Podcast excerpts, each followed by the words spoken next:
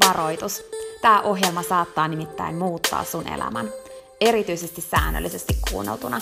Tämän ohjelman tarkoitus on laittaa sut ajattelemaan sun elämää, elämään sun oman näköistä elämää, olemaan piittaamatta siitä, mitä muut ajattelee, uskaltamaan sanomaan ei asioille, jotka ei edistä sun unelmaa tai tee sulle muuten hyvää. Tämä ohjelma on sua varten. Mun nimi on Peppina Meronen ja tää on Dream Talk.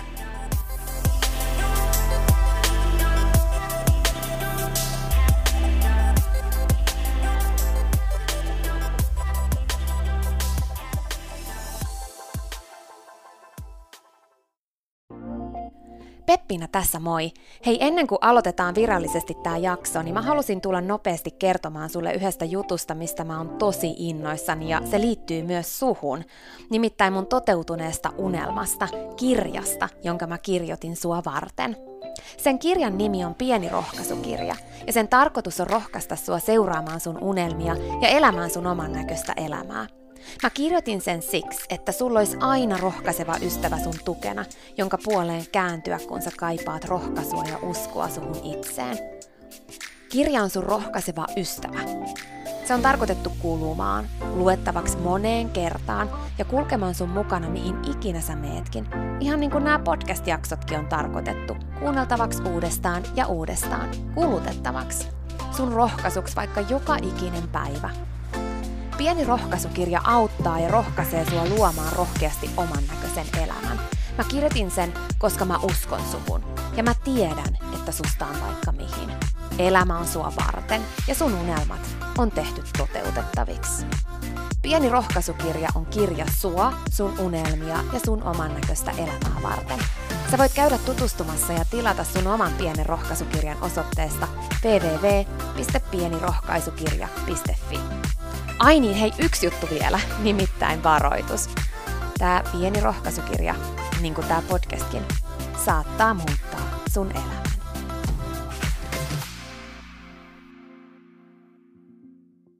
Tänään luvassa on taas todella inspiroiva haastatteluhetki. Mä tapasin tällä kertaa upean Noora Hautakankaan, naisen, joka on toiminut intohimoisena yrittäjänä 20 vuotta kädet savessa asenteella – Nooran sanoin, mitä enemmän tekee, sitä todennäköisemmin onnistuu. Mikä asenne? Ja asenne on todellakin se sana, mikä kuvailee Nooraa ja meidän keskustelua varmaan eniten. Tästä naisesta nimittäin huokuu positiivinen tekijän asenne. Noora on tekijä, maailman muuttaja – Nainen, joka ei pelkää työtä ja todella omalla esimerkillään näyttää, että mikä vaan on mahdollista, jos on valmis oppimaan ja tekemään töitä unelmansa eteen.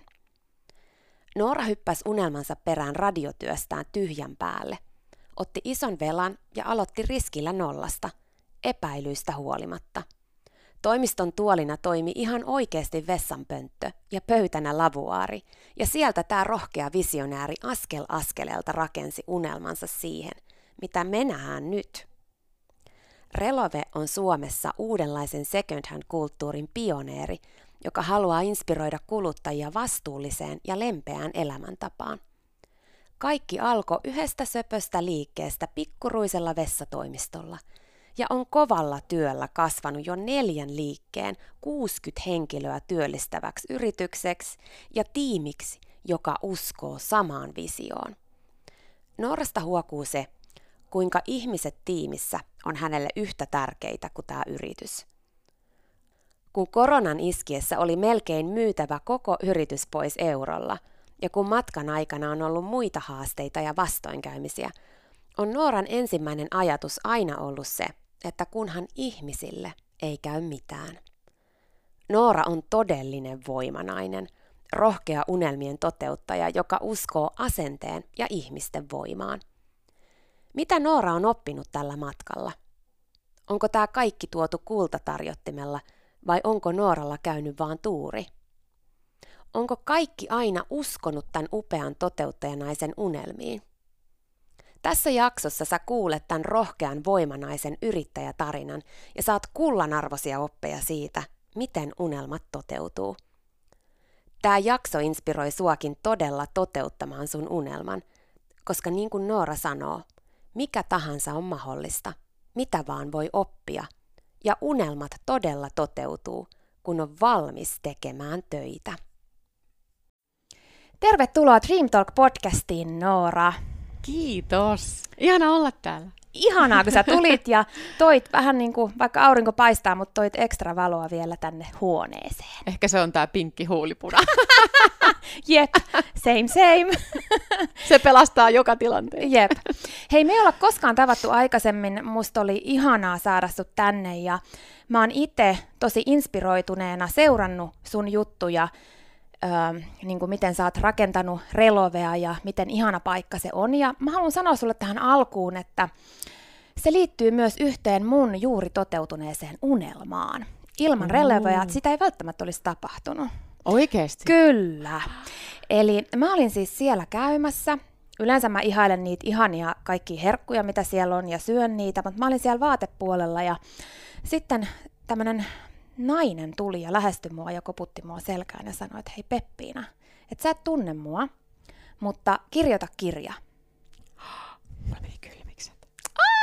Mä halusin vaan kertoa sulle tämän, koska mähän just tein kustannussopimuksen ensimmäisen ja tuli vaan mieleen, että kun mä mietin, että nyt mä tapaan sut, että onpa jännää, että kaikki nämä tapahtuu niin kuin samassa hetkessä ja mä halusin vaan kertoa sulle sen, että Relovella voi olla tällaisiakin tarinoita. Ihana, ihan mieletön. Jee!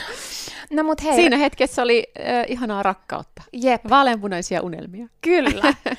Hei, Relove ei kuitenkaan ainut sun juttu. Kerro vähän susta ja sun tarinasta, mitä haluat sanoa. No, jos pitäisi niinku yhdellä sanalla sanoa, että kuka mä oon, niin kyllä mä oon niinku yrittäjä mielestäni isolla yllä. Mä rakastan yrittäjyyttä tekemistä. Mm, on ollut yrittäjä parikymppisestä saakka. kävin missikisoissa pyörähtämässä silloin reippaana parikymppisenä ja, ja tota, oikeastaan sen jälkeen on niin kuin tehnyt erinäisiä projekteja ihan laidasta laitaan.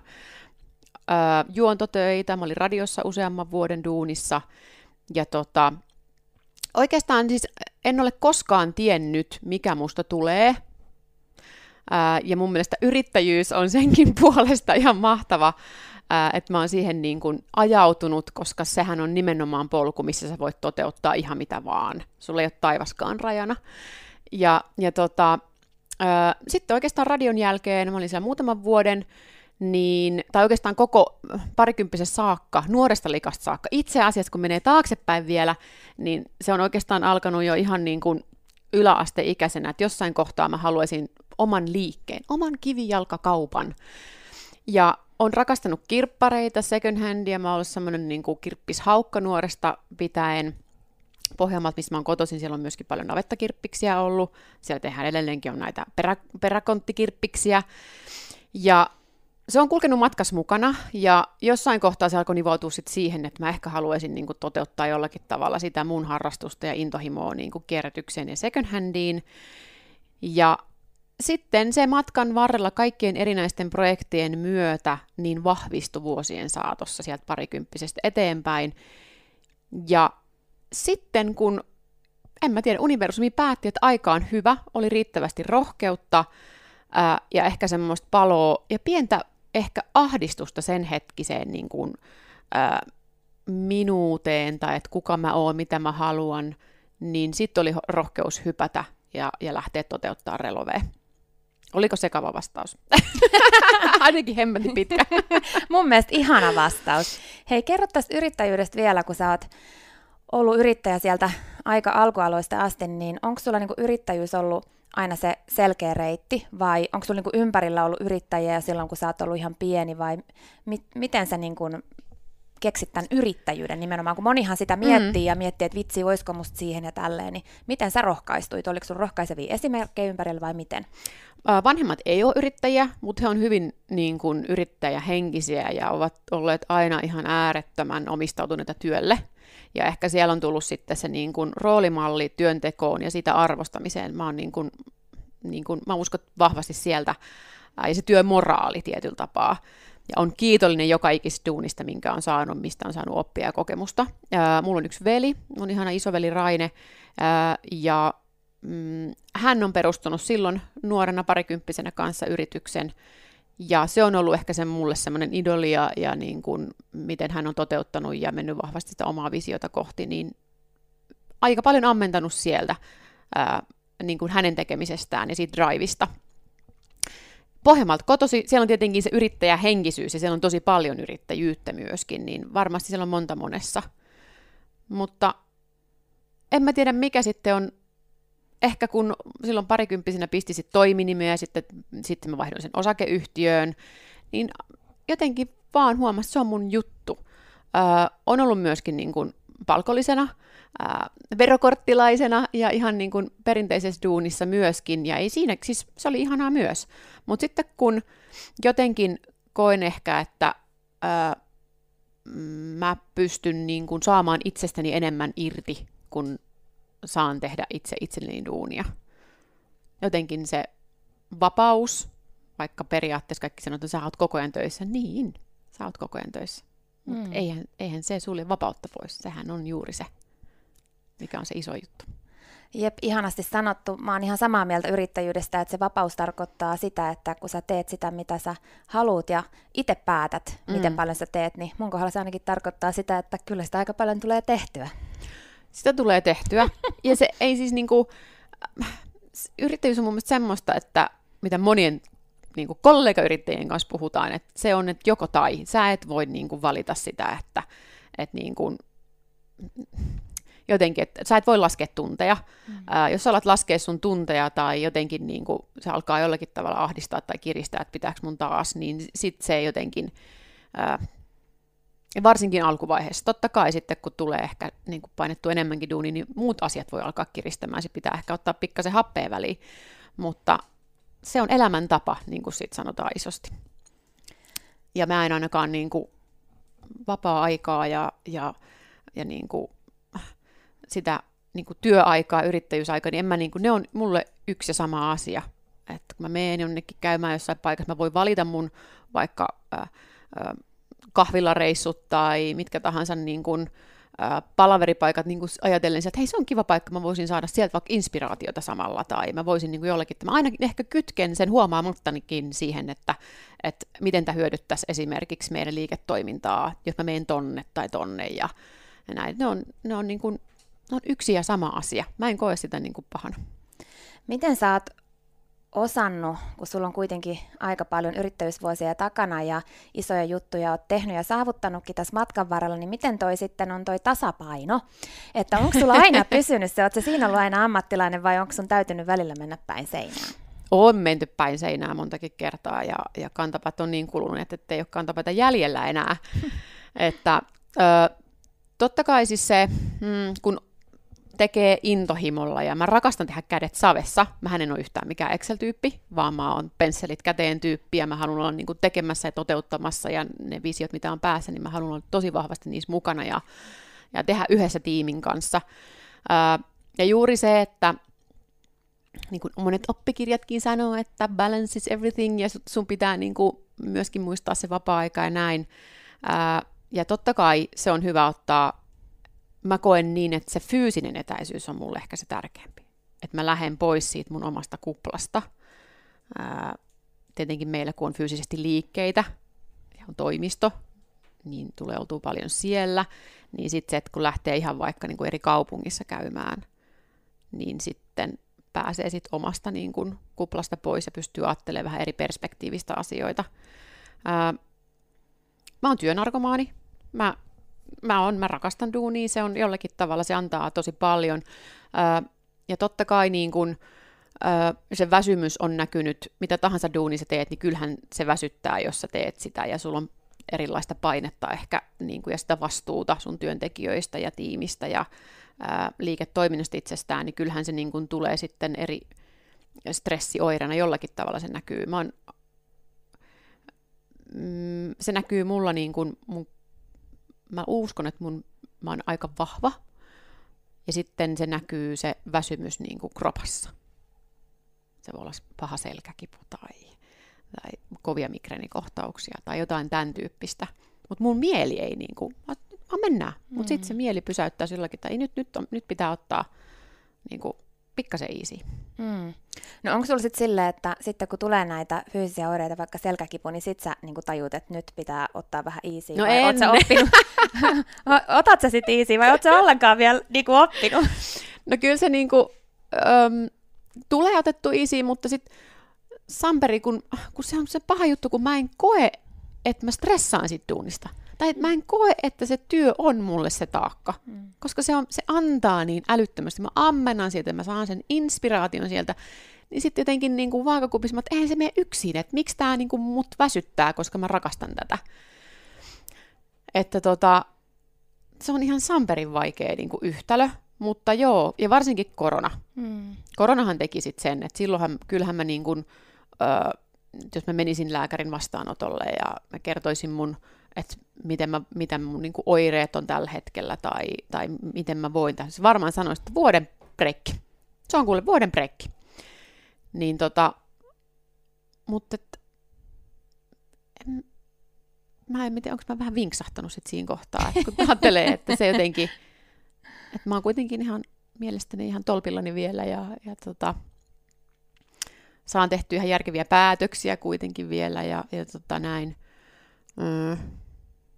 Mikä se sun kysymys oli? Nyt se tuli. No, Mikä se sun mu- kysymys mun oli? mielestä sä ainakin näytät tosi elinvoimaiselta ja hehkeältä ja kauniilta ja upealta ja sä säteilet. Ja mun mielestä semmoinen ihminen, joka voisi niin tosi huonosti, niin ei ehkä pysty säteillä ihan tuolla levelillä, millä sä teet. Että kyllä sä jotain oikein varmasti teet. Että mä, mä ainakin Niin. niin pystyn tun- samaistua sillä lailla, että mäkin monien mielestä varmasti sivusta, kun ne mua seuraa, niin voi kutsua mua työnarkomaaniksi. Mm. Mutta sillä että jos mä oon riippuvainen siitä, että mä saan tehdä juttuja, mitkä tuo mulle iloa ja inspiraatiota ja fiilistä, niin kyllä mä oon ihan ylpeästi niistä riippuvainen ennemmin kuin siitä, että mä istuisin sohvalla ja tuottaisin telkkaria Mm. tai jotain muuta sellaista, mitä sitten voisi esimerkiksi sen tilalle laittaa. Kyllä. Ja sitten ehkä tuossa se, että ö, se huono omatunto, mikä mulle tulee aina usein, kun mä ajattelen, että okei, nyt mun käsketty, että nyt, nyt sun pitää ottaa, nyt otat vähän relaat, nyt otat omaa aikaa. Sitten mä oon että okei, mitäs mä nyt sitten teen? No okei, jooga on ollut aika ihana, sitten mä pääsen oikeasti niin kuin, irti kaikesta, ja se on ollut hot yoga varsinkin, se on ollut aivan ihanaa. Mutta sitten niin kuin, se omatunto, jos mä nyt päätän, että no okei, mä näen kavereita, se on ollut jossain kohtaa mennyt vähän liian pitkälle, että sit mä, niin, mä en pysty ehkä olemaan sosiaalisessa suhteessa. Mä oon vähän koko ajan sieltä, että no niin, tuli perseen, että nyt pitäisi itse asiassa vähän päästä jo, niin kuin, että mulla on vähän nyt juttuja. Mm. Niin ehkä siinä, se on ollut semmoinen niin isoin isku, että mä huomaan, että nyt menee, nyt menee liian lujaa, että, että ne sosiaaliset suhteet, että niihin mun pitää osata rauhoittua ja ne an, miten paljon ne antaa ja miten paljon mä pystyn ammentamaan niistä.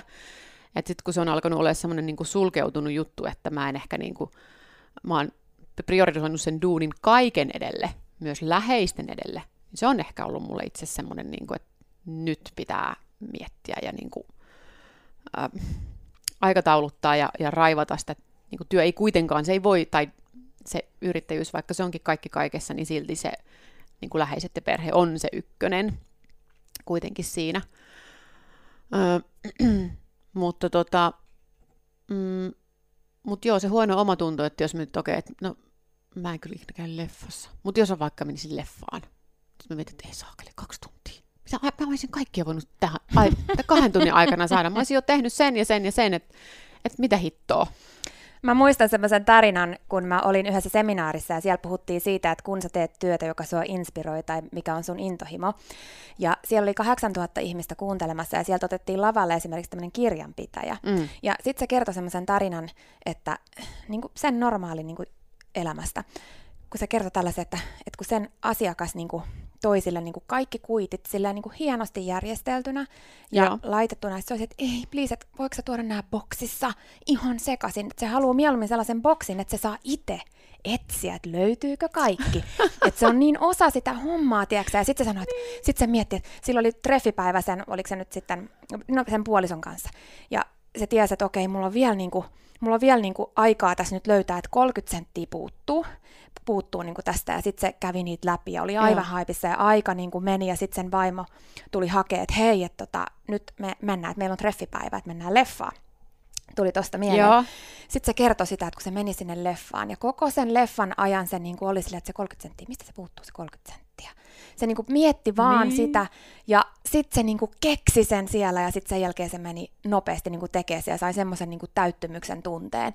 Että onko siinä sitten, niin kuin, että ollaanko me niin kuin viallisia, jos me ollaan niin inspiroitunut siitä, mistä me tehdään, tai mitä me tehdään, että tavallaan, että, että vai onko se vaan niin kuin, joissain meissä on niin kuin semmoinen ominaisuus, ja, mm. vai onko se kaikissa meissä, jotka jos löytää niin kuin sen, mitä haluaa, niin sitten tavallaan, en mä tiedä, mä jotenkin ajattelen niin silleen, että meillä Niin. kaikilla on kaikenlaisia juttuja, mistä me saadaan iloa ja inspistä. Jo- Joku saa leffoista, mun mies esim. voisi tuijottaa niitä ihan ihan koko ajan. Mm, Mutta mm. jos se ei ole mun juttu, niin täytyykö mun mennä sinne? Mm.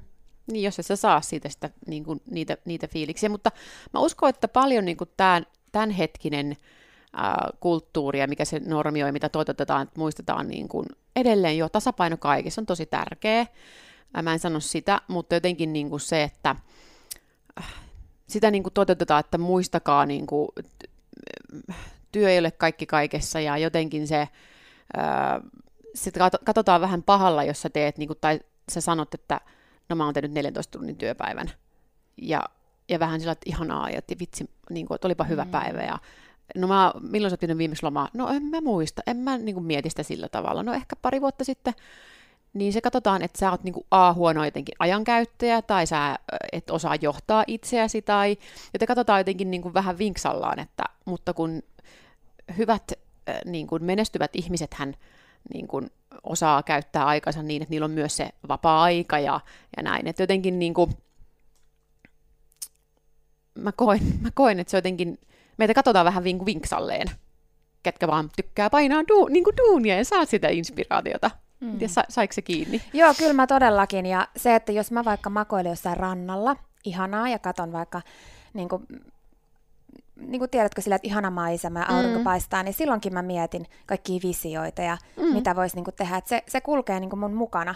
Mutta toki kyllähän niin kuin, yleisesti musta on hyvä, että puhutaan siitä tasapainosta ja siitä, että mä uskon, että ihminen pystyy neljäs tunnissa saada keskittymällä tosi paljon aikaiseksi verrattuna siihen, että sählää ja säätää 14 tuntia. Kyllä. Niin kuin, että, että siinä on niin monta puolta. Että tärkeintä mun mielestä on se, että on itsellä hyvä olla ja hyvä fiilis. Mm, Siitähän, sehän on se mm. tärkein merkki, eikä kukaan muu, muu voi tuntea sitä sun puolesta. Että sähän sen tunnet ja sähän sen vaan tiedät. Kyllä. Ja kyllä. jonkun semmoisen, joka tekee vaikka kirjanpitoa, joka inhoaa sitä, että sitä kirjanpitämistä, mutta tekee sitä, koska osaa sen Mm. esimerkiksi, niin, niin, niin siitä tuntuu niin kuin ihan hirveältä ajatukselta se, että pitäisi vielä niin kuin jatkaa tätä ja pitäisi tehdä 14 tunnin päivä, koska nämä pitää saada tehtyä, kun sitten taas semmoinen, joka rakastaa sitä niin paljon, että haluaa mielellään ne kuitit tota, boksissa sekaisin, niin se 14 tuntia menee kuin siivillä, etkä sä edes huomaa, että Kyllä. se meni. Että vähän niin kuin positiivisessa psykologiassa puhutaan flow-tilasta, Mm, niin mm. koet sä, että sulla on sellaista sun duunissa. On ehdottomasti. Mähän on niin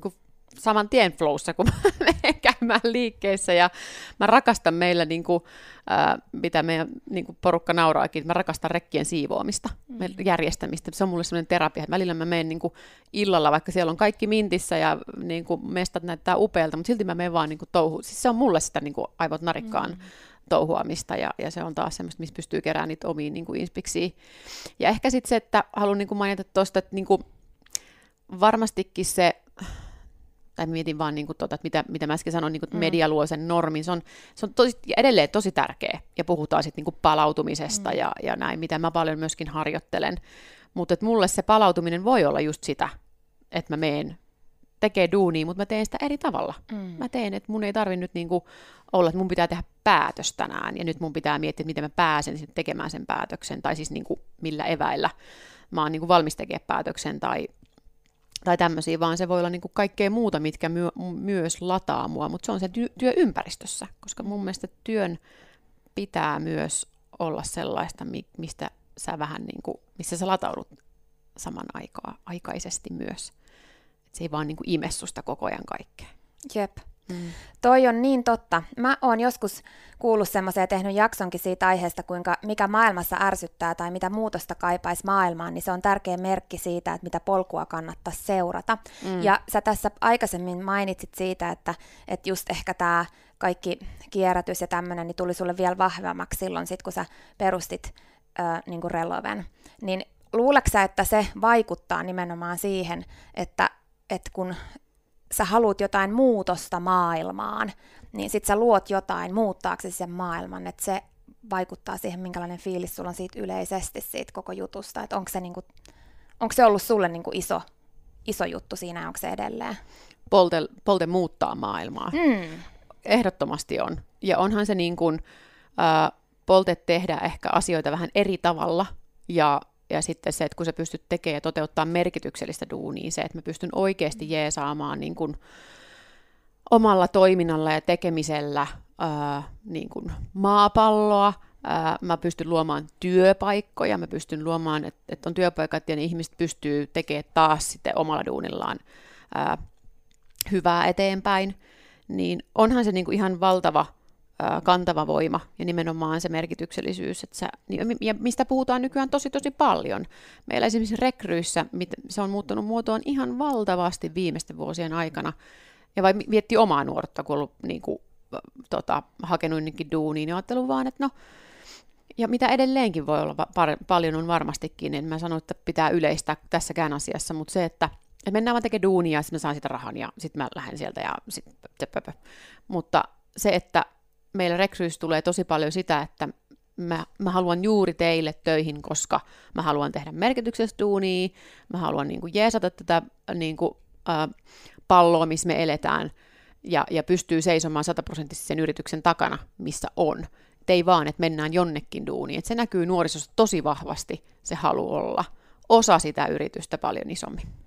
Mulla tuli ihan kylmät väreet, kun musta on niin mahtava juttu, kun puhutaan niin kuin yrittäjyydestä, niin kuin säkin oot upea esimerkki rohkeasta menestyvästä yrittäjästä, joka todella tekee, tekee asioita maailman eteen ja näin. Puhutaan niin yrittäjyydestä, sitten puhutaan työntekijyydestä, sitten puhutaan yrittäjämoodista, työntekijämoodista. Mm. Että sähän voit niin kuin työpaikalla olla yrittäjähenkisesti, että sulla on niin kuin sama visio, sulla on sama mm. missio maailmassa ja vaikka sä, sun tehtävä olisi vaikka nyt silittää vaikka niitä vaatteita, se olisi vaikka sun, mä en tiedä millaisia työtehtäviä, mutta leikitään, että olisi tämmöinen rooli, niin sä koet, voit kokea ihan yhtä lailla sitä samaa paloa maailman muuttamiseen ja sun aika voi mennä kuin siivillä, kun sä rakastat vaikka silittämistä, sä oot aina silittänyt vaatteita pienestä asti ja sitten jos sä menisit silittäjäksi johonkin paikkaan, missä vaan niin kuin pestään ihmisten vaatteita, mm. niin se tunne on ihan eri, kun sä meetkin semmoiseen paikkaan, joka kokee saman jossa sä koet saman mission ja vision siihen maailmaan, ja silloinhan sulla voi olla ihan sama floatila kuin sen yrityksen ihan omistajalla. Mitä mieltä olet tällaisesta Todellakin. Herra jästä sentään, se on menee juuri niin, ja, ja sitten se niin kuin merkityksellisin tunne vielä kasvaa, ja sä saat niin kuin sitä energiaa inspistä, ja, ja kaikki tietää, että minne, mitä kohti me mennään. Meillä on yksi niin kuin tavoite, me halutaan muuttaa maailmaa, me tehdään se yhdessä. Niin onhan se tosi tosi makea. Ja nimenomaan se, että ää, meitä oli silloin perustettiin, niin työntekijöitä, tai siis tiimiläisiä, ja mä olin yksi, totta kai mä olen ollut Florilla alusta alkaen, niin neljä. Ja nyt meitä on 60, niin kuudessa vuodessa, niin äh, eihän mä yksin ole tähän pisteeseen päässyt. Ei missään nimessä. Mä sanon, että yksi, yksin ei pääse kuin kynnyksen yli, ja, ja sitten sekin menee vähän rämpien, että kyllähän siellä on ne ihmiset, kenen kanssa tehdään, ja, ja se, että miten paljon mä opin niiltä tyypeiltä, kenen kanssa mä teen. Ja yksi hyvä tärkeä asia onkin, minkä mä niin kuin, jos puhutaan rekryäämisestä, niin on se, että palkkaa itsesi viisaampia. Niin, niin tota, näin olen pyrkinyt tekemään. Ja se ei paljon vaadi, koska noilla niin kuin, tietotaitoa ja, ja drivea noilla niin kuin, tyypeillä on ihan valtavasti. Se on ihan mieletöntä. Ja, ja haluan, että mä opin heiltä ja opitaan yhdessä. Ja sitten se, että kun näkee niin kuin sen palon ja fiiliksen, mikä jengillä on, kun ne niin kuin, tekee työtä täydestä sydämestään, niin on se tosi mahtavaa että se ruokkii niin kuin se duuni kaikin mahdollisin tavoin. Että tota, smartteja tyyppejä, kerää ympärillesi smartteja tyyppejä. Yhdessä mm. mennään, yhdessä pystytään muuttaa asioita. Se on, se on tosi tärkeä meininki. Ihanaa. Tosi tärkeitä pointteja tuli mieleen tuosta oppimisesta, kun sanoit, että just, että sä opit heiltä ja varmasti he sulta ja kaikki oppii kaikilta. Mitä mieltä sä oot oppimisesta ylipäätänsäkin, että onko se tärkeää elämässä, että oppii koko ajan uutta? Onko se tärkeää sun inspiraation ja onnellisuuden kannalta ja täytyykö kaikki osata aina heti? Niin kuin tavallaan, että jos säkin oot lähtenyt tälle sun polulle, niin osasit sä kaiken vai oot sä oppinut matkan varrella? Siis mä oon oppinut 90 prosenttia kaiken matkan varrella se, mikä tärkeä on mun mielestä, niin kuin mitä tahansa lähtee tekemään, on asenne. Mm. asenne. Siis sä voit oppia ihan mitä vaan, jos sulla on se jano ja asenne tehdä sitä duunia. Niin en todellakaan tiennyt, että mihin mä lähden. Vaikka mä olin yrittäjänä, mutta kuitenkin mä olin niin kuin yksin yrittäjänä. Se on ihan erityyppistä duunia, kun että sulle tulee niin kuin tiimi alle. Sä kannat, yrittäjä kantaa vastuun niistä tiimiläisistä. Ja, ja tota, Mm, no kahvilan perustaminen tietenkin ihan, mä, mulla ei ollut mitään niin kuin harkataustaa ähm, tota, muuta kuin siitä, että olin kova, kova käymään kahviloissa. Ja sitten mä en muista, mitkä tilastot ne oli, mutta oliko se tyyliin niin 40 pinnaa suomalaista haluaisi perustaa oman kahvilan. Et siinä on joku hauska juttu, että meet, niin kuin, meillä on se drive niin kuin myöskin siihen. Äh, mutta sitten mä lähdin niin kuin step by step liikenteeseen, että okei, okay, mitä tarvitaan, mietitään ihan vaikka lähtee liiketilaa remontoimaan, mitä vakuutuksia, ää, ylipäätänsä miten me saatiin se liiketila, hemmetin hyvä liiketoimintasuunnitelma taloyhtiölle, ää, ja tietenkin se oli jotain semmoista kuusi vuotta sitten, että tulee arvokiinteistöön, tulee kirpputori, niin se sanan muuntaminen, että se ei ole kirpputori, vaan se on second hand, ja se näyttäisi tältä, ja silloin olisi kahvila, ja silloin olisi taloyhtiön hallituksessa silloin niin vähän niin kuin vanhempia herrasmiehiä, niin, niin tota, mutta sitten oli yksi ihana Pertti Emeritus-professori, joka uskoi tähän meidän visioon, ja se näki, että tämä on, tämä on tulevaisuuden juttu. Ja hän leipoi sen siellä hallituksessa läpi, ja, tota, ää, ja jotenkin niin kuin sen jälkeen, kun hän niin kuin uskoi siihen, niin mä okei, että vitsi, tästä, tästä tulee hyvä juttu, tästä tulee hyvä juttu.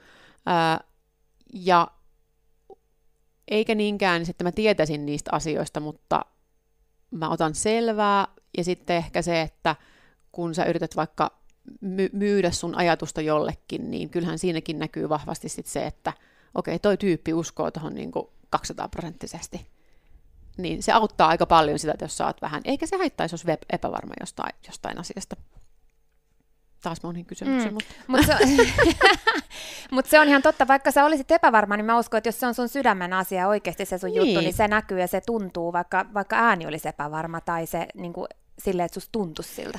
Ja sitten se, että mm. et, so, soita, kysy. Siis niin kuin mä selvitin ja eihän niin kuin mit, mitkään asiat, ja varmasti ihmistähän haluaa auttaa. Ää, mä en tajunnut silloin niin kuin kysyä mistään Business Finlandista, mä en tajunnut hakea mitään tukia, me olisi varmasti saatu tukia, jos puhutaan kiertotaloudesta, me otettiin vaan lainaa niin kuin, ja oma nimi paperiin ja sitten ei muuta kuin hypätään. Niin olisihan siellä ollut paljon semmoisia asioita, mitä olisi vaan niin kuin hiffannut, tai pitänyt ehkä hiffata, mutta me tehtiin se sillä tavalla ja se lähti toimii. Mm, mutta ei missään nimessä tarvi olla, niin kuin, että saisit käynyt kouluja tai saisit niin kuin, käynyt liikkeenjohdon kursseja tai olisit joku esihenkilökurssit käynyt tyyppi. Ei. Ei, ei missään nimessä. Mun mielestä eihän sitä pitää tehdä liian vaikeaksi. Mm. Asenne ratkaisee. Asenne on kaikki kaikessa. Mm. Siis se on ihan samperin tärkeä. Siis mun on ihan pakko sanoa nyt respektit Pertin asenteelle. No eiks niin? Kyllä. Että hän, niinku, hän niinku rohkaisi ja hän niinku näki sen. Ja Kyllä. Mitä mieltä sä oot ylipäätänsäkin tämmöisestä niinku rohkaisevista sanoista ja ihmisistä ympärillä? Onko sulla aina ollut niitä, että kaikki on uskonut sun visioon, kaikki on uskonut sun unelmaan vai onko sä joutunut välillä mennä ihan yksin ja tehdä päätöksiä siitä huolimatta? Se on hauska, siis tosi moni silloin, kun mä sanoin, että hei, mä olin radiossa, se oli mun vakkariduuni, ja, ja tota, no, että ei Samperi, että et, ja mulle tarjottiin silloin niin kuin toista pestiä, että mä olisin saanut niin kuin, ja, tota, äh, se olisi ollut ihana, ihana pesti. Mutta siinä kohtaa mä sanoin silloin, silloinkin radiotyypeille, että hitto, tämä mun polte ja tämä ahdistus jopa on niin valtava, että mun on pakko toteuttaa tämä nyt, että on kulkenut matkassa ja nyt mä niin löysin liiketilaa ja tässä olisi vaan niin kaikki se juttu. Niin, niin tota, ja sitten sen jälkeen niin kun sieltä niin kun radiotyypitkin tuli, tuli sitten sanoa niin kun tyyli vuoden päästä siitä, että hei hitto, että, että mä pidin sua kyllä ihan hulluna, että ei toi voi toimia tommonen niin kuin monta sataa neliöä ja, ja kahvilaa ja käytettyä vaatetta, että mitä, että oot sä ihan pöhkö, että sä kieltäydyt tämmöisestä ja sitten sä menet niin kuin, tota, että, nost, että nostan hattua, että, että, että, että ei sitä niin kuin silloin sanottu, ei monikaan sanonut vaikka mm. lähipiirissä tai näin, mutta kyllä ne jälkikäteen on tullut sanoa, että kyllä mä vähän katoin, että onko toi nyt niin kuin hullun touhuu. Porukat on uskonut aina, mun vanhemmat on aina tukenut, Öö, että no, jos, jos, jos näyttää siltä ja jos sun fiilis on semmoinen, ja jos oma intuitio sanoo niin, niin usko siihen intuitioon. Ihanaa, voidaanko puhua ihan vähän intuitiosta? Joo, voidaan. Uskot sä siihen ja miten sä ku- kuulet sä sitä, miten sen kuulee, ohjaako sua elämässä eteenpäin ja pitäisikö ihmistä enemmän kuunnella sitä? Ja jos niin, mikä se on? Pitää kuunnella. Se on siellä, kun antaa sille tilaa. Ää, ja totta kai, mä uskon, että asiat niin kun, ja me tehdään päätöksiä siis monen niin kun, mutkan kautta ja varmaan planeetan asennotkin siihen vaikuttaa vahvasti. Ää, mutta onhan se semmoinen sisäinen niin kuin, fiilis, mikä ajaa sua eteenpäin. Ja mä monesti niin kuin, ja kyllähän me niin kuin, intuitio varmasti koostuu niistä asioista, mitä on tapahtunut aikaisemmin, mitkä ovat onnistuneet, mitkä ovat vieneet sua eteenpäin, niin kyllähän sinne, sinne, sinne jättää sulle myös sen jäljen, mihin sä perustat sen sun intuitio. Et se ei ole mitään höpö, höpö juttua, että nyt vaan nimenomaan, niin kuin, tai pelkästään se tähdenasento, mikä kertoo näin, vaan onhan siellä oikeasti sitä niin kuin kokemusta taustalla, mihin se intuitio perustuu. Mutta sitten se on joku gut feeling, semmoinen, niin kuin, että joku syvempi merkitys universumissa, mitä universumi päättää, että se hoitaa näin. Ää, ja ja tota, enemmän pitäisi ihmisten mun mielestä lähteä sitä kohti. Sitä arvostetaan liian vähän, koska ei kaikkea voi perustella järjellä. Jos mä olisin niin kuin miettinyt silloin, kun mä lähdin perustaa että jos mä olisin miettinyt, että okei, että mulla on niin kuin, tuossa paikka ja hyvä liksa ja viikonloput vielä vapaana ja illat vapaana ja kaikkea ihania, vitsi mikä työyhteisö ja, ja sitten mä lähden niin ottaa lainan ja sitoudun siihen niin moneksi vuodeksi. Mä en tiedä yhtä kannattaa, se voi mennä konkurssiin ja niin kuin, ennen kuin se on alkanutkaan koko touhu ja, ja näin. Ja on se, niin kuin, se järjestelmä on järjellä pelkästään sen, niin enhän mä olisi lähtenyt toteuttaa sitä koska mä uskoin vahvasti siihen mun intuitioon ja siihen fiilikseen. Mulla ei ollut siinä kohtaa kokemusta. Siihen mä en voinut perustaa mm. sitä. Eihän mä tiennyt, kun mä en ollut aikaisemmin tehnyt sitä. Mm. Joo. Antaa sille tilaa. Ei sulle sitä pois, eikä pidä niinku niitä asioita semmoisena, että jos sanoo ääneen, että onko mä vähän hullu. On. Jes, sit mä teen sen. joku on joskus sanonut niin kivasti sen, että jos joku sanoo, että sä oot hullu tai outo, niin ö, ota se kohteliaisuutena, että mm. ethän sä haluiskaan olla niin kuin kaikki muut.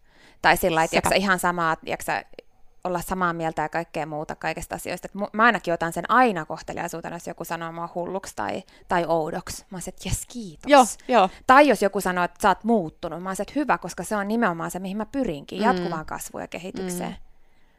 Joo, se on, se on yksi semmoinen niin kuin, mikä vie eteenpäin. Elämässä sattuu ja tapahtuu ja muutoksia tulee, niin kyllä ne ravisuttaa. Ja sitten se, että itse myös janoaa sitä. Niin kuin mullakin oli silloin se, että mä halusin, että jotain pitää tapahtua. Ja huomaan sen itse monesti, että sitten niin kun, kun antaa sille tilaa ja, ja tota, kuuntelee sitä omaa intuitioon, niin sitten niin kun ehkä tajuukin sen, että okei, nyt on muutoksen aika. Mm. Ja sitten lähtee ehkä systemaattisesti niin toteuttamaan ja viemään sitä eteenpäin kohti muutosta. Sä sanoit tuossa, että sulle ei silloin vielä ollut sitä kokemusta, kun sä vaan lähdit, sulla oli vaan se palava halu ja sun intuitio sanoi, että, sanoi, että nyt pitää niin kuin mennä, että mm. nyt pitää irrottaa. Niin sanotaan, että hyvät päätökset koostuu kokemuksesta, mutta ne kokemukset koostuu huonoista päätöksistä. Mitä mieltä saat siitä? Että tavallaan niin kuin, sä teet huonoja päätöksiä ikään kuin tai epäonnistut tai virheitä mm. tai näin, niin ni, niiden perusteella sit sä opit ja tulee hyviä päätöksiä. Joo, ehdottomasti. Koska siis sehän menee ihan siis sen mukaan, öö, niin kuin kun miettii, öö, miten vaikka lapsi oppii, tai miten itse oppii, niin kyllähän se on, niin kuin, onko nyt evoluutio, siis miten ihminen niin kuin, kehittyy. Mm. Että et, niin kuin, jos mä niin kuin, kävelen kolme kertaa tuohon samaan, niin kuin kompastun tuohon samaan kynnykseen, niin sittenhän mä opin sitä, että mun kannattaa nostaa se jalka sen yli, että mä en kompastu siihen samaan kynnykseen uudestaan. Niin joo, mm. Ihan, ihan sata varmasti kyllä. Me tarvitaan niitä, että me ymmärretään, että mun ei itse asiassa kannata nyt toimia tuolla tavalla, koska viimeksi mä toimin, niin mä, mä niin kuin kompuroin. Mm. Ja sitä kautta vain me opitaan, keks, niin kuin, osataan keksiä joku muu vaihtoehto sille, että itse asiassa tämä voisi olla parempi, ja sitten mä pääsin eteenpäin. Jep, eli oot siis sitä mieltä, että yrittäjyydessä ja kaikessa eteenpäin menemisessä kohti unelmia ne epäonnistumiset ja vastoinkäymiset on tärkeitä? Kompurointia niin maan penteleesti. siis nehän on niitä niin kuin isoimpia oppeja. Meillä esimerkiksi, mä muistan silloin, me oltiin, Töölö oli ollut auki ehkä puolitoista vuotta, vuoden, Töölön relove, niin, niin tota, meiltä tuli siihen taloyhtiöön, sieltä tuli siis katosta ihan massiivinen vesivahinko. Sieltä tuli 300 litraa, tuli kuumaa vettä, pasahti kupariputket ää, tota, ää, auki, ja ne valu siellä niin kuin pitkin liiketiloja, meni mene alakertaan. Mä olin just kävelemässä pankkiin, silloin se tiimi soittaa, että täältä tulee vettä katosta. Mä, mitä, mitä, mitä? Taloyhtiö paikalliset oli pa- paloautot, poliisit ja tota, liike keskellä päivää kiinni, säppiin. Ja sitten alettiin miettiä, että mitäs nyt tehdään. Ja tota, me sitten, saatiin osa liikkeestä pidettyä auki, mutta oliko se pari viikkoa kokonaan kiinni. Mietittiin niin kuin mittavia tuhoja, mitä on tapahtunut. Ja tota, se oli tietenkin sit itselle siinä kohtaa, kun olit painanut kanssa 247 niin kuin vuosi alla ja, ja tota, näin, niin tosi iso semmoinen tota, ensimmäinen niin kuin, ihan konkreettinen asia, että miten lähdetään niin kuin, etenemään, miten me saadaan liiketoiminta niin kuin, pidettyä kasassa ja näin. Niin se oli yksi tosi hyvä oppi, koska silloin me pystyttiin, niin kuin, me jouduttiin muuttaa esimerkiksi niin kuin rekkien sijainteja, me jouduttiin poistamaan rekkipaikkoja, myyntipaikkoja, ää, koska neljä tilaa lähti. Ja loppuviimein se johti siihen, että me ei koskaan palautettukaan sitä rekkimäärää, vaikka me saatiin remontti takaisin ja neljät takaisin käyttöön, koska me saatiin ne tehot muualta uudelleen järjestelemällä ja organisoimalla ja miettimällä se koko paletti uudelleen. Sitä ei olisi tapahtunut, ellei sitä vesivahinkoa olisi käynyt ja me olisi joutu pakon uhalla miettimään se bisnes uudelleen. Hmm. Tämä on niin ihan konkreettinen esimerkki hmm. siitä, että kun tapahtuu tuommoinen ennalta arvaamatta oleva juttu, mihin sä et voi vaikuttaa, se vaan tapahtuu, ja niin tapahtuu koko ajan. Korona, no, sun täytyy täysin niin kuin lähteä miettimään uudelleen sitä ää, bisnestä, kun sieltä viedään täysin se pohja pois.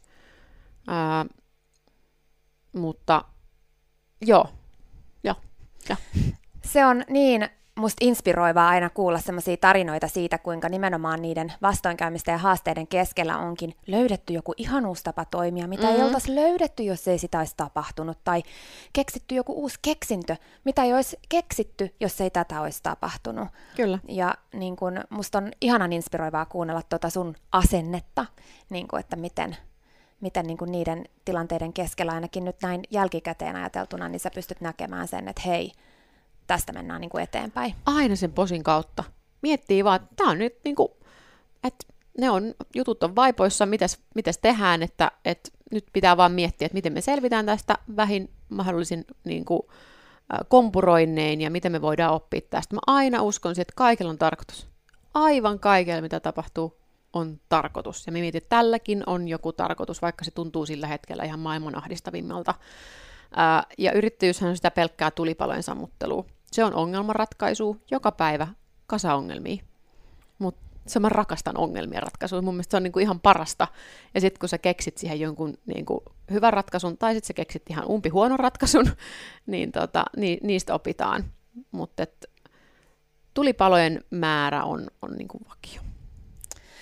Hei, miten sitten on ollut tämmöisiä niin vastoinkäymisiä, mitkä on tullut sun ulkopuolelta, niin kuin kerroit tässä näin, niin onko yleisesti sun polku yrittäjänä ollut sitten niin kuin helppo ja tavallaan kaikki tämä onnistuminen ja niin tullut vähän niin kuin semmoisella kulta, kultaisella tarjottimella ja enkelit on vaan lentänyt ja sitten asiakkaat on tullut ja kaikki menestys ja se, että nyt, nyt on niin kuin Stokkallekin avattu ihana, siis niin ihana relove, niin kuin ne kaikkihan on ihan upeita paikkoja, kaikin puolin inspiroivia jokaiselta neliömetriltään ja, ja energialtaan, niin onko se tullut sitten niin kuin vaan tapahtunut vai miten sä sanoisit, oot sä joutunut tekemään tosi paljon hommia ja, ja tota...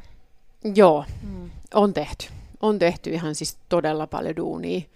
Ja niin kuin tuossa on puhuttu, että se, mä en niin kuin, se ei ole niin kuin, se ei ole huono, että mä rakastan työtä. Mutta mut siis moni, varsinkin silloin alussa, ja välilläkin voi tulla edelleen ää, joku sanomaan, mutta että että kun se näy, sehän näyttää kaikkea. No niin, tuossa se liike on ja siellä hommat toimii ja voi vitsi ja tähän näyttää, että tämä on helppo juttu.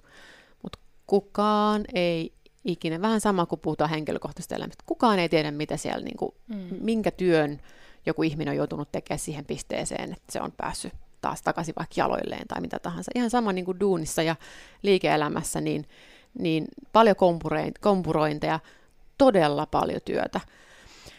Öö, mä uskon, niin kuin sanoin, mä uskon universumiin, tähtien asentoon, öö, onneen. Sulla täytyy olla sattumaa mukana, mutta kyllä siellä kaiken takana on se kova työ ja se, että sä oikeasti haluat tehdä sitä ja sä laitat niin kuin kaikki peliin. Et ei, ei sitä niin kuin ilman saakelin kovaa duunia, niin ei, ei tule mitään. Ja sitten moni on sanonut, no, että ö, vaikka silloin alkuunkin, että no, sä oot julkisuudesta tuttu. Mä sanoin, no, no mutta eihän sillä ole paska väärtiä. Sä pystyt, sä saat, sä pystyt niin jeesaa jotain. Okei, saadaan vaikka ö, mediaa näppärä, näppärästi paikalle, tehdään kivat avajaiset ja hei, pystyy kertoa kuulumisia. That's it ihan samat eväät on ihan kaikki. Sitten aletaan tekemään duuni, duuni, duuni, duuni. Ei se niin kuin, äh, oot sä niin kuin tuttu mistä tahansa tai tehnyt mitä tahansa, niin ei se, niin kuin, ei se ole avain siihen, että sieltä tulee niin kuin rahaa ovista ja ikkunoista tai hommat vaan lähtee niin kuin pelittää. Ihan samat lainalaisuudet pätee ihan kaikkeen yrittäjyyteen ja, ja tekemiseen. Jollakin voi olla vaikka onnea vaan enemmän ja sattumaa enemmän, mutta mä aina uskon siihen, että että kun vaan uskoo siihen kovaan duuniin ja omaan visioon ja tekemiseen, niin kyllä se niin kuin kantaa. Ei ole, ei ole kultalusikoita, on paljon lainaa. Sen voin sanoa. Et nyt on niin kuin, on sanonutkin, että mä oon niin kuin naapurin jalkalistatkin on tyyli pantattuna, kun, kun tota, on joutunut ottaa, varsinkin koronan jälkeen. Oltiin täysin velaton yh, niin kuin firma ennen, ennen kuin korona tuli, ja nyt meillä on niin kuin kasapäin laina, missä on oma nimi alla. Mm. Jos tapahtuu jotain, niin meiltä lähtee kaikki. Mun mielestä on aivan mahtavan inspiroivaa puhua sun kanssa ja tota, mä haluaisin korostaa tässä sitä, että kun moni aina unelmoi asioista, niin kuin Dream Talkiakin kuuntelee paljon ihmiset, joilla on isoja unelmia ja ihania unelmia, tärkeitä unelmia.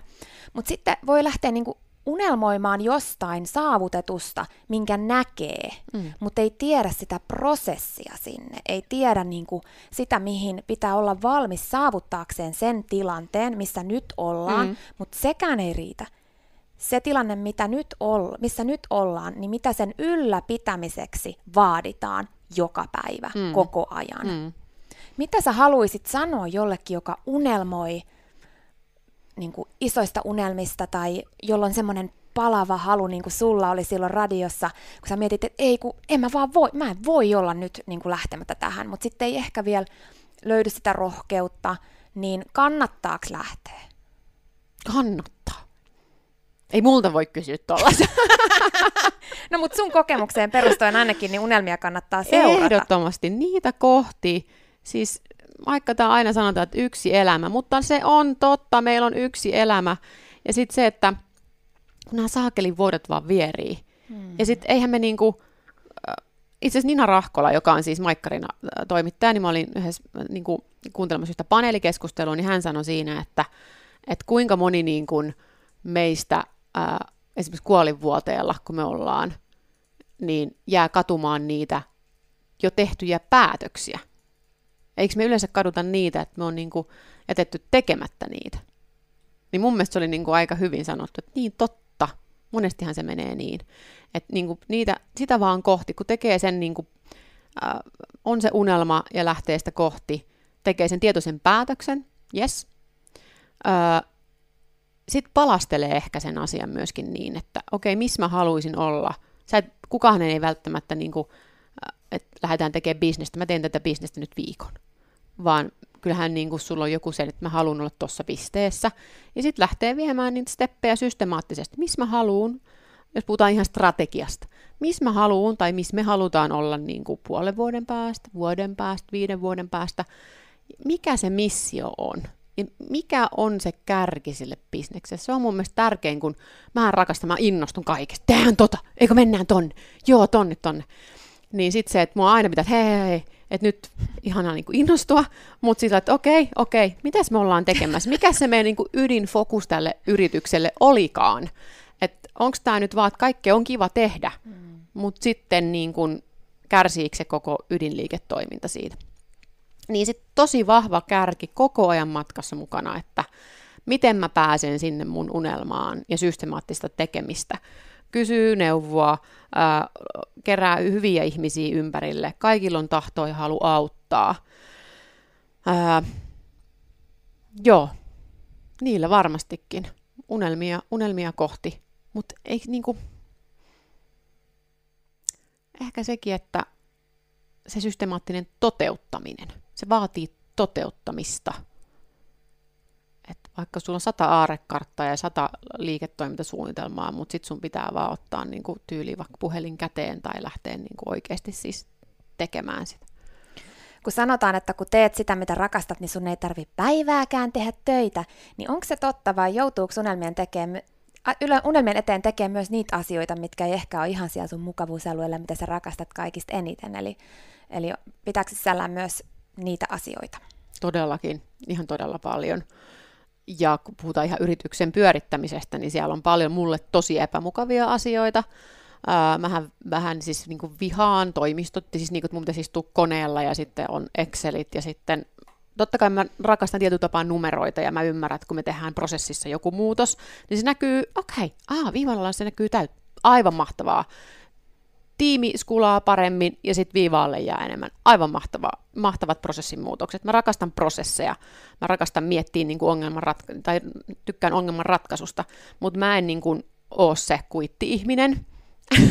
mä toisin se kuittiboksi että se olisi niin kuin varmaan 15 eri kuittiboksia, siellä olisi niin kuin ne hyvin sikin sokin, ää, niin jossain vaiheessa se meni niin kuin meilläkin siihen, että mä huomasin, että mä nökötän äh, koneen edessä ja mä teen sitä tosi uuvuttavaa juttua, mistä mä en niin kuin, a, osaa hirveästi, mitä mun piti selvittää asioita, selvittää sellaisia asioita, mistä mä en tykkää, mitkä tuntuu aina niin kuin, tosi puurtavalta. Ja sitten mä koin, että tämä ei ole sitä, miksi mä perustin tämän yrityksen. Että hitsi, että oispa ihanaa, jos tähän olisi, löytyisi joku tyyppi, että kun me ollaan siinä vaiheessa yritystoiminta, me pystytään palkkaa siihen joku muu, mm. ää, tai edes osa-aikaisesti tekee, että mä pystyn taas tekemään niitä, missä mä oon hyvä, missä mä pääsen loistamaan, missä mä nautin, ää, ja mikä kehittää sitä yritystoimintaa, ja me mennään sinne suuntaan, mikä me on yhteisesti päätetty. Ja nyt me ollaan siinä tilanteessa, että meillä on ihminen, joka rakastaa Exceletten pyörittämistä, joka rakastaa kuitteja, se rakastaa nimenomaan sitä niin kuin millin tarkkaa duunia siinä. Ää, niin tota, ja, mutta sehän, me ollaan kuusi vuotta, kuitenkin kuusi vuotta vanha mm-hmm. yritys, tietysti vaan nuori, mutta kuitenkin jo ää, on, on vuosia takana, niin, niin tota, totta kai yrittäjyys vaatii paljon niitä asioita ja tekemistä, mitä, mitä sä et niin kuin, tykkää tehdä. Mutta sitten pitää myöskin jossain vaiheessa, jos se mahdollisuus tulee, mm. niin luovuttaa mahdollisimman paljon niin kuin, ää, niille ihmisille, mitkä niistä nauttii, delegoida. Ää, ja se on muuten semmoinen, missä mä olen tosi huono, jos puhutaan niistä omista intohimon kohteista. Niin tota, joo, ja sitten näkee, mikä on makempaa, kun näkee, että vaikka Laura meillä, joka vasta, vastaa meillä vaikka palkoista ja HRstä, niin sitten se niinku joo, mä otan tämän, tämä on ihana juttu. Mm. Sitten mä sanoin, ihanaa, ole hyvä, tämä on mulle tosi ahdistava. Ja sitten se niin kuin, tiedätkö, oppii siinä ja inspiroituu. Mutta ajattele, miten merkityksellistä on se, että sä oot perustanut Reloven, joka muuttaa maailmaa niin kuin sun arvomaailman mukaisemmaksi ja tekee hienoja asioita, niin kuin just käytetyt vaatteet ja se kuluttaminen ja kaikki tämmöinen. Mutta sen lisäksi sä oot kasvattanut siitä semmoisen paikan, joka voi nyt työllistää ihmisille – niin kuin, ma- tai antaa mahdollisuuden työllistyä oman intohimonsa pariin. Mm. Mikä voisi olla parempaa? Eli sä oot luonut semmoisen, mihin joku voi tulla tekemään omaa intohimoa, ja sä saat nähdä senkin. Sehän on todella merkityksellinen asia. Mm. Wow. Se on totta, joo. Ja tämä on ehkä tässä, että ei niinku itse, että kun tässä menee tässä omassa kuplassa, niin mm. sitä harvoin pysähtyy sillä lailla tai katsoo, että ei vitsi, totta muuten, että, että miten paljon tämä voikaan antaa niin kuin jengille ja, ja näin, koska mehän, ketkä eletään siinä itse duunissa, niin se on vaan meille, no tässä porskutellaan menemään ja, ja, ja hyvä meininki ja näin, mutta se on ihan totta, että, mm. että se myös niin kuin pystyy antaa sitä kautta tosi tosi paljon, paljon paljon asioita. Se on, se on oikeasti tosi mieletöntä ja kyllähän se rekryprosessikin siihen vaikuttaa, eli millä perusteilla otetaan. Ja kun sä sanoit tossakin jo, että moni, joka hakeekin teille, niin on silleen, että mä haluan just tähän ja mä haluan just nimenomaan tehdä tätä, niin sitten vielä, että, että palkoista vastaava haluaa just tehdä sitä, mm. rakastaa numeroita ja näin, niin Vau, wow, tosi hienoa ja upeata. Ja ehkä niin korostan vielä sitä, että kun sä sanoit, että aluksi sä teit, niin että voisiko to muuttaa sille, että tehdäksesi vain sitä, mitä rakastat, ettei yksikään päivä tunnu työltä, sun täytyy alkuun tehdä myös aika paljon niitä asioita, joita sä et rakasta, kunnes se yritys kasvaa sellaiseen tilanteeseen, että sä voit delegoida tai ulkoistaa mm. ne oikeille tyypeille. Kyllä, ihan varmasti. Ja siis onhan se opettanut siis, ja siis sun, mäkin olen äärimmäisen niin kuin, se on ollut mulle sairaan hyvä juttu, ja totta kai eihän me pois päästy eteenpäin. Kyllähän on mun ollut pakko opetella ne asiat. Ja ihan sama juttu esimerkiksi, jos me tehdään prosessissa muutoksia, mä mieluusti menen itse tekemään ja katsomaan, toimiiko tämä prosessi oikeasti Florilla, että ne ihmiset, ketkä tekee sitä päivittäin, emme vaan katsota sillä että no tämä näyttää hyvältä paperilla ja sitten se jalkautetaan tonne, kun se ei oikeasti toimi.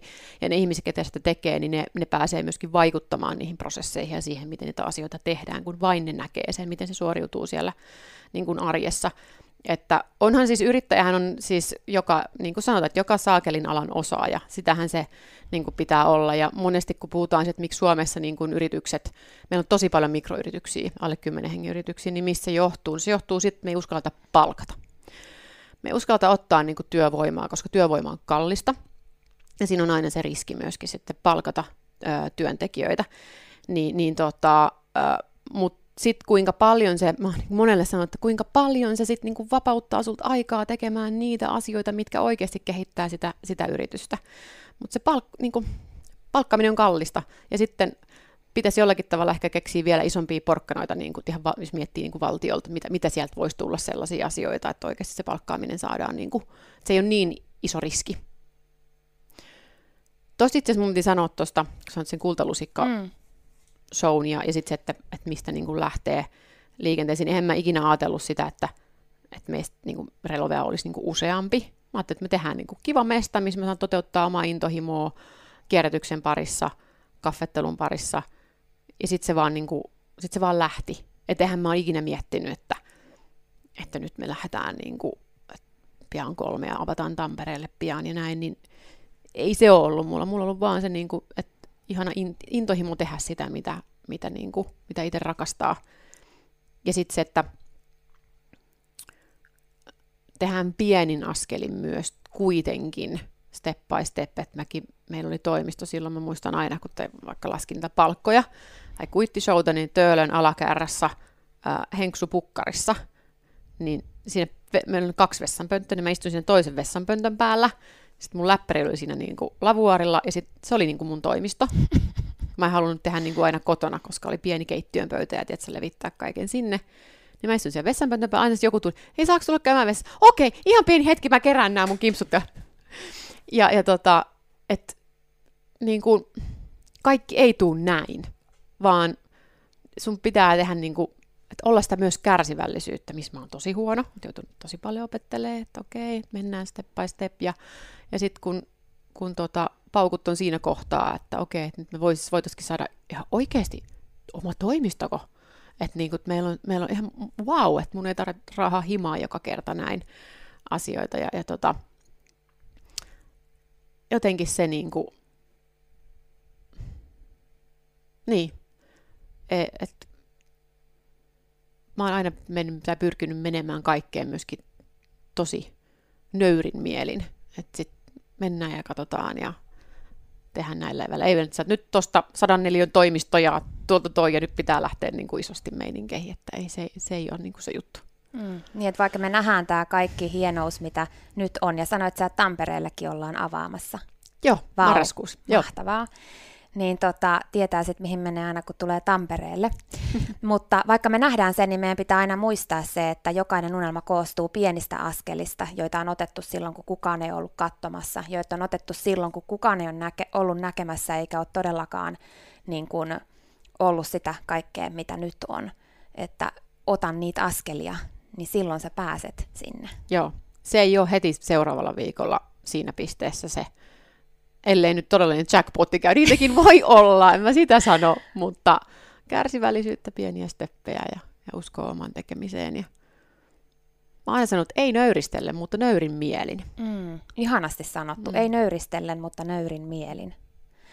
Hei, äh, mikä pitää sut inspiroituneena, eli mistä sä saat motivaation sun tekemiseen? Onko sulla ikinä ollut silleen, että sä, nyt mä luovutan, nyt niinku semmoisia hetkiä, vai on. onko aina ollut niinku ihan haipissa?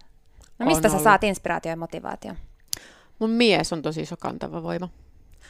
Eero on kyllä semmoinen, että ei, niin kuin, ei, ei ilman sitä ei Relove olisi tässä pisteessä. Öö, ja eihän tietenkään niin kuin, mähän pallottelen paljon, tai pallotellaan Eeron kanssa paljon sellaisia asioita, että hän niin kuin voisi sellaisia asioita puhua vaikka meidän tiimille, koska se, ne ei, niin kuin, mä haluan rasittaa niitä, se ei kuulu niille, vaan, vaan sitten mä niin kuin ehkä, ö, niin kuin, harvoinhan yrittäjällä on ketään semmoista, joka, joka yrittäjä sparraa ja joka yrittäjä niin kuin puskee eteenpäin. Totta kai mentoreita on ja niitäkin on siunaantunut matkalle, mutta kyllä me ollaan Eeron kanssa siis niin kuin, jeesaamme toisiamme niin kuin ala- ja ylämäessä eteenpäin. Se on se käsijarru ja maan kutosen vaihde, niin me ollaan tosi hyvä, hyvä tiimi. Sieltä mä saan tosi paljon inspiraatioa ja uskoa siihen. Että niin kuin, se aina sanoo mulle, mikä on pahinta, mitä voi tapahtua. Mieti, mikä on pahinta? No me mennään konkurssiin. Mitä sitten? Ja se on niin totta. Mitä sitten? Tärkein on se, että kellekään ihmiselle ei tapahdu mitään. Ja aina hyville tyypeille löytyy duuni. Se on ihan selkeä, niin kuin puhut meidän tiimistä. Että totta kai me suodaan paljon työpaikkoja, mutta, mutta tota, siltikään kun kellekään ei käy mitenkään pahoin, niin se on mun mielestä niin kuin tärkeintä. Inspiraatio tulee tiimistä. Sieltä ammennan tosi paljon. Meillä saakin hauskaa. Duunissa pitää olla hauskaa. Sieltä pitää olla se hyvä flow. Ää, ja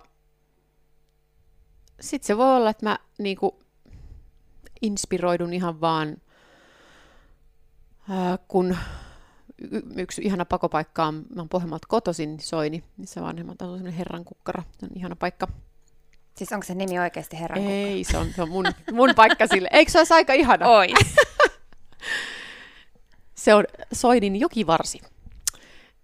Unkaksi sanotaan itse asiassa. Niin se on mesta, missä on niin kuin ollut lapsuuden ja se on tosi rauhoittava paikka ja siellä tulee paljon inspiraatioa ja metsä, metsästä pystyy ammentamaan aika paljon. Paljon kyllä. Mikä on ehkä ollut semmoinen isoin juttu, minkä sä oot oppinut, kun tämä homma on kasvanut niin kuin kuudessa vuodessa, tai tietysti ihan siitä sun parikymppisestä, kun sä oot lähtenyt yrittäjäksi, mutta varsinkin nyt Reloven aikaan aika no, silleen nopeasti kuitenkin mm. isommaksi, että sä sanoit, että sä teillä on nyt 60 tyyppiä siellä niin kuin tavallaan sunkin tiimissä, niin, niin tota, onko semmoista jotain, mikä sulle tulee mieleen ehkä isoin oppi, mikä on tullut näiden vuosien varrella? Nyt varmasti on moniakin, moniakin oppia. Mm. No kyllä niin kun, meillä kaikki lähtee avoimuudesta, siitä, että me niin kun jaksetaan puhua. Ää, mun mielestä meidät ihmiset on tehty sanottamaan asioita. Ja se, mikä helposti unohdetaan kaiken tekemisen ja kiireen keskellä, niin on niin kuin puhuminen. Ja se tärkein oppi on se, että, että sille pitää olla aika. Öö, ja me ihmiset ollaan erilaisia. Me opitaan eri tavalla. Niin jotenkin se, että silloin niin kuin perustettiin, että no ei tässä nyt on, niin kuin, että käydään nyt nämä asiat tästä nyt näin, katon ohi mennä läpi ja eikö meillä ole niin kuin sama päämäärä ja pöks, pöks, pöks. Niin jotenkin se, että totta kai kun on tullut kasvua, niin sitä enemmän se vaatii sitä aikaa oikeasti ja sanotetaan ihmisille, minne me ollaan menossa, mitä me ollaan tekemässä, mikä meidän yhteinen päämäärä on. Se yrittäjältä itseltään minulta helposti unohtuu, kun mullahan se on todella kristallin kirkas, minne me ollaan menossa ja mitä mä teen nyt ja mitä noi tiimi, toi tiimi tekee noi. Mutta muuthan ei tiedä, eihän ne ole ajatusten lukijoita. Ja sanottaa mahdollisimman hyvin monilla eri tavoin. Niin se on varmaan iso oppi, että muistaa vaan niin kuin Avoimuus on aina ollut, mutta muistaa vaan niin kuin vielä sanottaa kristallin kirkkaammin niitä asioita. Öö, mitäs muita? Muita semmosia niin kuin,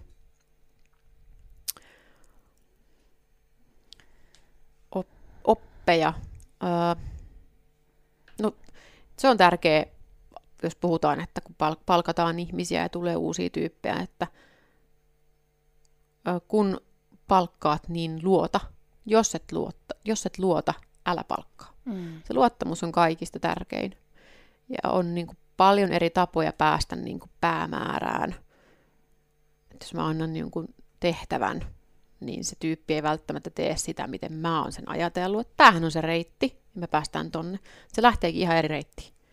Niin se, että mun pitää luottaa siihen, mm. että meillä on se sama päämäärä siellä. Mä en voi mennä sen, hei, hei, hei, hei, hei, tää, tuu tänne päin. Mm. Ja sitten vasta katsotaan, että okei, että no, olisiko tämä voinut itse tehdä jollakin eri tavalla. Tai kumpi oli parempi. No itse sulla oli paljon parempi tämä sun reitti. Mennäänpä seuraavan kerran sitä kautta. Mm, ja sä taas kans opit. Opin, mm. kyllä. Ja sitten ehkä se oppi myöskin, että mä annan, niin kuin luovutan niitä. Mulla on tosi vaikea niin kuin luovuttaa, koska se on no, oma, oma baby. Mm. Niin, että se oma visio on vahva. Niin, että, että vaan antaa niitä punaisia lankoja eteenpäin ja luottaa siihen, että hyvä tulee. Hmm. No entäs sitten ihmisenä itse, sinä yrittäjänä ihmisenä yrittäjyyden ulkopuolella vai voiko niitä erottaa? että mikä, miten, oot sä muuttunut ihmisenä tässä prosessissa, sun, sun oman näköisen polun seuraamisessa ja unelmien, niin kuin unelmien seuraamisessa? Mikä on ollut ehkä sulle ihmisenä isoin oppi? Tuleeko sulle jotain mieleen? Uh, mä sanon, että mä oon aika hätähousu niin kyllä mä kärs, siis kärsivällisyyttä on oppinut tosi paljon. Et se on ehkä semmoinen isoin, ja mitä mä edelleenkin teen, että mä elän tosi paljon tunteella, niin se, että hei hetkonen, että niin et nyt pitää rauhoittua, ja mä usein niin kuin mä nukun yön yli. Että mitä tahansa, jos puhutaan päätöksistä tai mitä tahansa, niin kuin, mitkä niin kuin nostattaa jollakin, jollakin, jollakin jonkinlaisia tunteita, olkoon se niin kuin ehkä negatiivisia tai positiivisia. Jotenkin mä koen, että jos se liittyy johonkin päätökseen tai omaan kasvuun, niin sitten mä nukun yön yli. Ja sitten mm. näyttää hurjan paljon niin kuin helpommilta ja niin kuin, että tämä oli päivänselvä asia. Ehkä se hätähousuili on niin kuin mulla semmoinen iso kasvun paikka ollut, että mä niin kuin menen iisimmin. Toi on musta ihan älyttömän hyvä pointti. Mulla oli itsellä toi, että mun, mun mies kanssa on mulle iso iso tukihenkilö mun omissa jutuissani, sanoi mulle, että 48 tuntia niin kuin tästä lähtien aina odotetaan ennen kuin tehdään se päätös, kun mä kanssa innostun, niin mm. niin varsinkin siitä innostumisenkin, että ei pelkästään negatiivisista asioista, niissähän on tosi tärkeä oppia vähän niin kuin nukkuu yön yli, mutta myös niissä positiivisissa, koska jos sulla on miljoona palloa, mitä sä niin lähdet potkimaan, niin meneekö yksikään niistä maaliin. Et musta se oli niin mahtavasti tuossa sulla, kun sä kerroit tuossa aikaisemmin siitä, että sä innostut, innostut, sit pitää taas palata siihen, että hei hei hei, mikäs nyt olikaan niin tämä juttu, mitä kohti me ollaan menossa. Et kun innostavia ihania palloja on niin paljon, mutta pitää valita ja keskittyä, jotta onnistuu. Mm. Ja potkii niitä muita sitten myöhemmin. Kyllä, ja sitten se, että kun se päätös on tehty, mähän on niin maailman siis ärsyttävin veivaaja, tai mä oon ollut veivaaja, oon mä edelleenkin veivaaja, mutta mä jään niin kuin analysoimaan ja miettimään, ja, ja tota, siis se on tosi raskasta välillä itselle, se on tosi raskasta mun kumppanille, välillä raskasta tiimille, kun mä sanoin, että ootte mietitään, mietitään se vielä sittenkin, että oota, ootapas nyt. Et välillä voisin tehdä saman tien päätöksen, tämä on hyvä näin tuota kohti, mutta välillä mä jään veivaa ihan tosi tosi hurjasti. Niin että kun se päätös on kertaalleen tehty, ne on punnittu ne eri pallot, mitkä on ilmassa, ja sitten me otetaan nämä pallot ja pistää ne koriin, ja me lähdetään tämän korin kanssa eteenpäin. Näin. Niin sitten pysytään siinä päätöksessä ja katsotaan, mihin se niin kuin menee. Et jotenkin se, että no, olisiko sittenkin pitänyt, niin kaikki tämmöistä, olisiko sittenkin pitänyt, energiat pitäisi käyttää siihen olemassa olevaan päätökseen, mikä on tehty, ja sitä kohti. Et se on myös Samperin va- vaikeaa, jos on paljon hyviä vaihtoehtoja. Hei, mahtavia juttuja. Voiko sä vielä kertoa, kun kuitenkin ollaan Dream Talk podcastissa, että mistä Noora nyt tällä hetkellä unelmoi? Hmm. No jos puhutaan siis niin kuin, ö, yritysmaailmasta. No puhutaan yritys ja sitten niin kuin oma elämä. Joo. No yritysmaailmasta mä varmaan unelmoin sitä, että me voitaisiin joskus mennä niin kuin Suomen rajojen ulkopuolelle. Se on mulla haaveissa. Se on ollut pitkään. Öö, korona sekoitti aika pahasti hommia, koska oli myymässä eurolla tuossa tammikuussa koko lafkaa. niin tuota, mm, se on varmaan semmoinen yksi iso haave. Ja sitten henkilökohtaisella puolella mm, mä haaveilen. Ne on varmaan jotain hyvin yksittäisiä pieniä, siis, siis ihan höpsöjä asioita, mutta siis esimerkiksi että mä voin jonkun päivän, että mä voin siivota koko päivän. Mm. Tiedätkö, joku tämmöinen niin ihan perusasioita. Musat soimaan, hyvää jatsia taustalle, ehkä avaan jo perjantaina puolen päivän aikaan viinipullon ja kuiva riisling siihen ja, ja sitten tuoreet leikot voi käydä hakea kaupasta ja sitten ehkä illalla tulee jotain hyviä ihania tyyppejä kylään meille ja tehdään yhdessä ruokaa ja koti on putsattu ja sitten on niinku, niiden kanssa voi niinku sparrailla duuniasioita, koska edelleen kaikki liittyy kuitenkin, ne on hyvässä synergiassa niinku työ ja, ja henkilökohtainen elämä ja, ja sitten pystyy myöskin niinku, saa sitä tasapainoa ja, ja niinku, ihmisten energiaa. Ehkä tuommoisesta niinku, hyvin pienistä arkisista asioista, mitkä kuitenkin niinku, rauhoittaa sitä tekemistä ja antaa perspektiiviä. Mä luin ensimmäisenä varmaan tällaisena mua erittäin erittäin suuresti inspiroivana kirjana, tällaisen kirjan, joka kertoo unelmista ja sitten siinä oli tämmöinen esimerkki siitä, että kun me lapsena unelmoidaan, että me ollaan prinsessoja tai, tai astronautteja tai jotain muuta, ja sitten pikkuhiljaa meidän ympärillä olevat ihmiset tulee sanomaan, että unelmoi järkevämmin, että et sä mikään prinsessa voi olla, ja sitten sä haluatkin olla vaikka missi tai, tai sä haluatkin olla vaikka joku, ihan mitä tahansa sulle tuleekaan, vaikka kirjailija tai mikä ikinä sitten sun intohimo onkaan, tai mm. sitten sä haluat olla poliisi tai jotain, että se lähtee niin kuin menemään vähän silleen, että ehkä vähän mahdollisempaan suuntaan, mutta sitten taas siitä pienempään ja pienempään ja pienempään. Niin sitten tältä lapselta kysyttiin, että mi, mi, mistä sä unelmoit, ja lapsi sanoi siinä vaiheessa, että just, että mä, haluaisin olla, mä haluan olla prinsessa, että musta tulee prinsessa. Ja sitten aikuiselta kysyttiin, että mistä sä unelmoit, ja aikuinen sanoi, että, että mä voisin lukea kirjaa. Ja sitten tämä lapsi kääntyi sanomaan, että miksi sä vaan tee sitä? Niin mä esitän Noora sulle nyt tämän kysymyksen. Miksi et sä pidä sitä päivää? Ja milloin sä voisit pitää sen? Paras kysymys ever. Miksi en? Nimenomaan. Sitä, niin kuin mä en tykkää sanasta kiire, koska siis, no, tai toisaalta mä tykkään, koska on kiire, sitäkään ei voi poissulkea. Mutta jotenkin sitä ajattelee, että no, miten että onko mulla aika siihen, tai miten, että mä pode huonoa omatuntoa niin kuin siitä, että mä otan vaan semmoisen päivän, mm, että mun ei tarvi olla siinä niin kuin duunimoodissa, koska nehän ei sulje pois toisiaan, mutta silti mä ajattelin, että vähän sulkee. Mutta että miksi en? Nimenomaan, miksi, miksi en?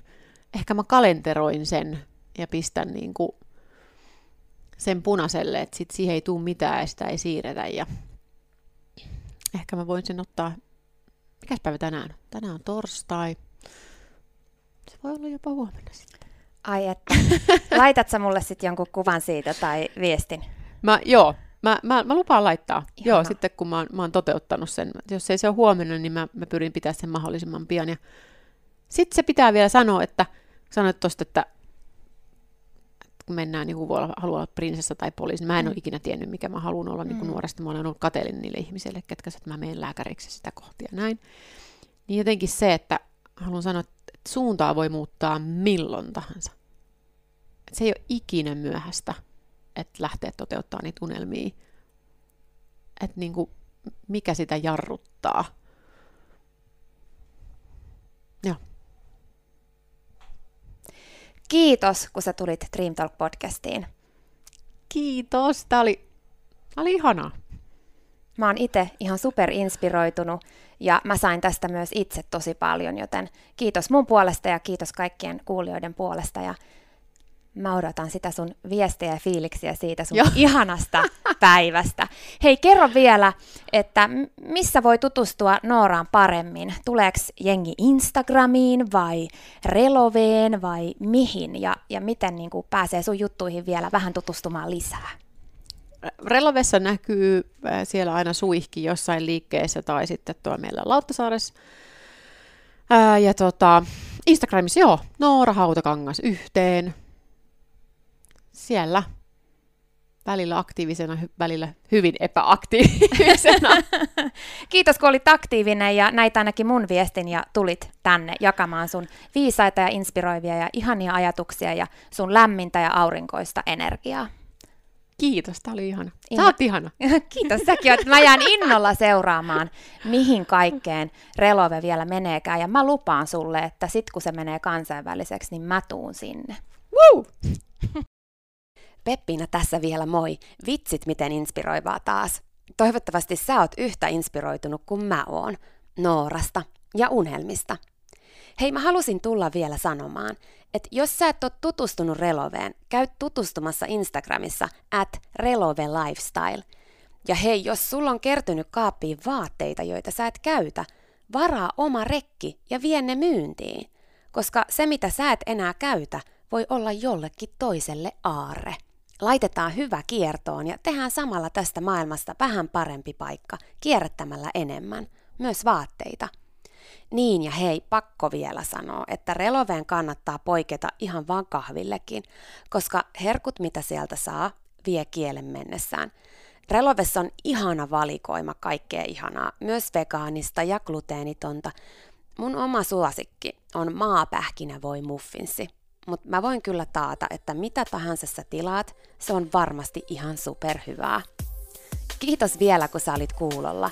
Olis mahtava kuulla sun fiiliksiä tästä jaksosta. Laita viestiä Instassa tai tee vaikka julkaisu.